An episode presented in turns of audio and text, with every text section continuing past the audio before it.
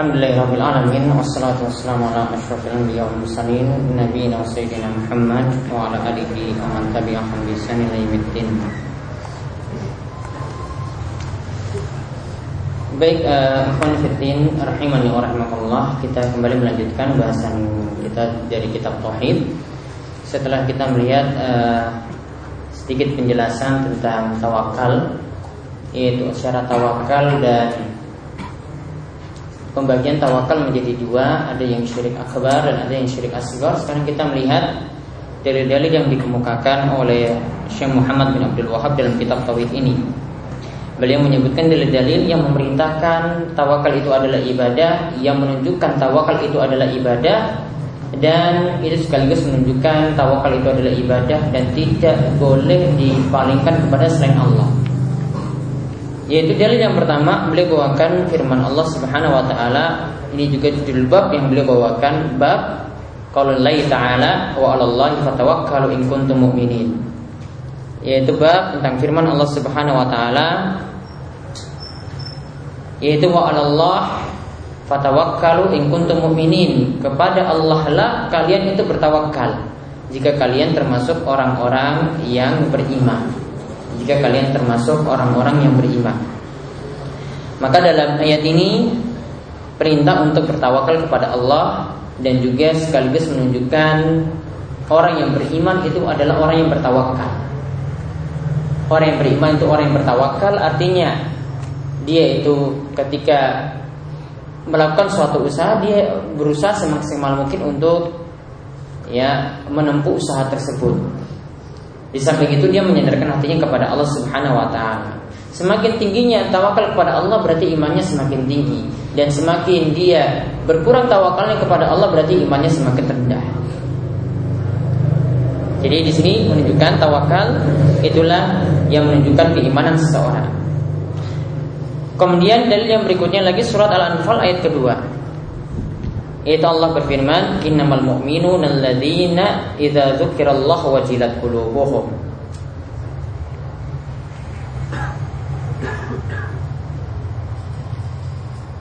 Kemudian dilanjutkan lanjutan ayatnya wa iza tuliyat alaihim ayatuhu zadatuhum imana wa ala rabbihim yatawakkalun.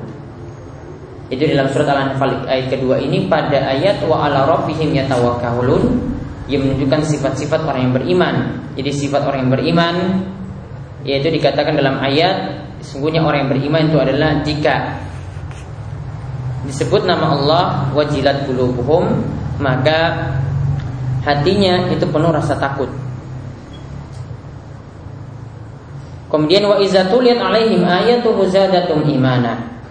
Jika dibacakan ayat-ayat Allah maka iman mereka itu bertambah wa ala rabbihim dan kepada Rabb mereka mereka bertawakal. Jadi ayat ini juga sekaligus menunjukkan perintah untuk tawakal dan juga menunjukkan sifat-sifat orang yang beriman adalah bertawakal kepada Allah.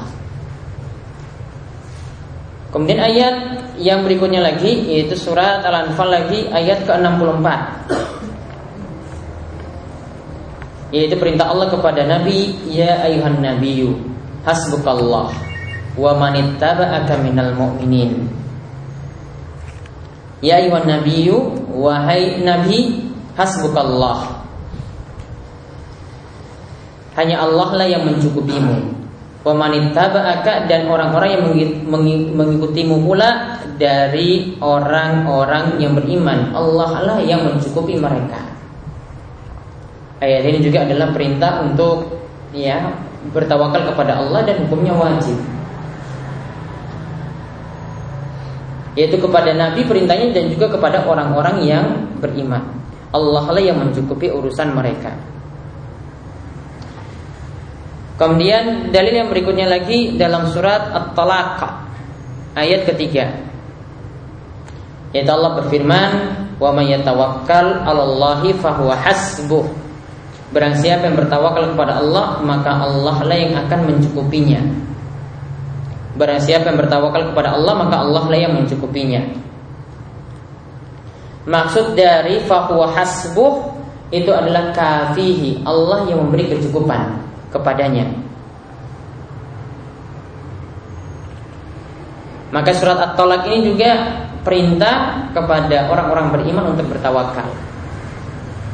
Dan dengan tawakal inilah usaha yang mungkin ya dia maksimalnya seperti itu tapi tidak sesuai dengan harapan sebenarnya apa yang dia usahakan tadi tapi rasa tergantungnya kepada Allah itu tinggi maka Allah akan mencukupi urusannya tersebut jadi modalnya itu adalah pada tawakal kepada Allah Subhanahu wa taala. Kita sudah berusaha ya melakukan usaha semaksimal kita dan mampunya bisa seperti itu. Maka untuk berhasil ya ditambah lagi dengan ketergantungan hati kita kepada Allah maka pasti seorang itu akan dimudahkan oleh Allah Subhanahu wa taala.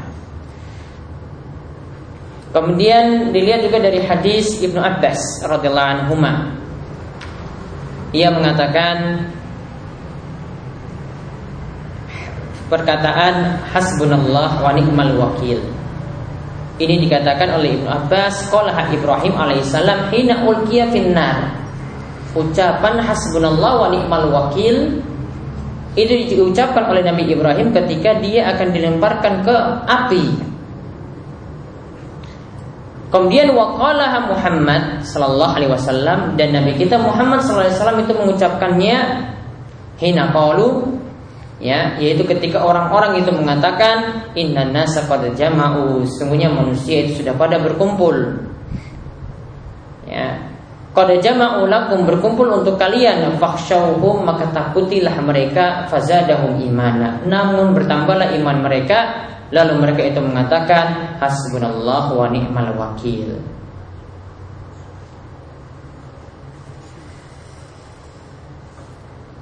Yang dimaksudkan dengan hasbunallah itu adalah kafina falan tawakkalu illa alaihi. Yaitu maksudnya adalah kami akan dicukupkan oleh Allah. Maka tawakal kami itu hanya untuk Allah. Wa ni'mal wakil. Dan Allah lah sebaik-baik yang mengatur urusan dan Allah lah sebaik-baik yang mengatur urusan. Hadis ini riwayat Bukhari. Jadi lihat bagaimana para nabi itu sendiri punya sifat tawakal kepada Allah. Nabi Ibrahim ketika ingin dilempar di dalam api, beliau mengucapkan hasbunallah wa ni'mal wakil. Tanda dia itu bertawakal. Kemudian ketika Nabi Muhammad itu sedang dikepung oleh musuh juga dia mengatakan demikian hasbunallah wa ni'mal wakil. Ya, ketika itu dia juga menyandarkan hatinya kepada Allah Subhanahu wa taala. Lalu Syekh Muhammad ini menyebutkan beberapa masail, beberapa faidah. Yang pertama, anak tawakkula minal faraid. Tawakal itu hukumnya wajib. Jadi bukan sunnah, namun setiap orang dalam urusannya itu wajib bertawakal. Kemudian yang kedua, annahu min syurutil iman. Tawakal itu adalah syarat iman. Seseorang bisa dikatakan punya iman yang sempurna jika dia bertawakal kepada Allah juga dengan tawakal yang sempurna. Kemudian faedah yang ketiga tafsir surat Al-Anfal tadi disebutkan ada dua ayat Kemudian tafsir ayat fi akhiriha yaitu di akhir-akhir surat Al-Anfal. Kemudian yang kelima tafsir surat At-Talaq wa may yatawakkal 'alallahi fa huwa hasbu. Kemudian yang keenam idhamu sya'ni hadhil kalimah yaitu mulianya kalimat yang diajarkan tadi oleh Ibnu Abbas ya yang diucapkan oleh Nabi Ibrahim alaihissalam dan Nabi kita Muhammad sallallahu alaihi wasallam yaitu kalimat hasbunallah wa ni'mal wakil. Kemudian faedah yang terakhir annaha qaulu Ibrahim alaihi salatu wasallam wa Muhammad fi syada'id. Kalimat tadi hasbunallah wa ni'mal wakil itu diucapkan oleh Nabi Ibrahim dan Nabi kita Muhammad sallallahu alaihi wasallam itu diucapkan ketika mereka tertimpa kesulitan. Berarti kalau kita tertimpa kesulitan dalam kondisi genting seperti itu bisa mengamalkan doa ini hasbunallah wa ni'mal wakil.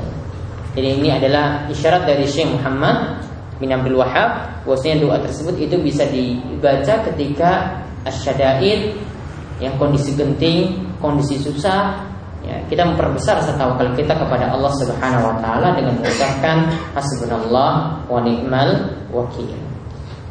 Hanya Allah yang memberi kecukupan kepada kita dan urusan-urusan kita kita serahkan kepada Allah Subhanahu wa taala. Yang demikian yang kita bahas pada malam hari ini mudah-mudahan bermanfaat. Mudah-mudahan Allah Subhanahu wa taala memberikan kita taufik dalam ilmu dan amal dan memberikan kita keistiqomahan. Insyaallah eh, setelah ini kita akan lanjut dengan pembahasan fikih muamalah.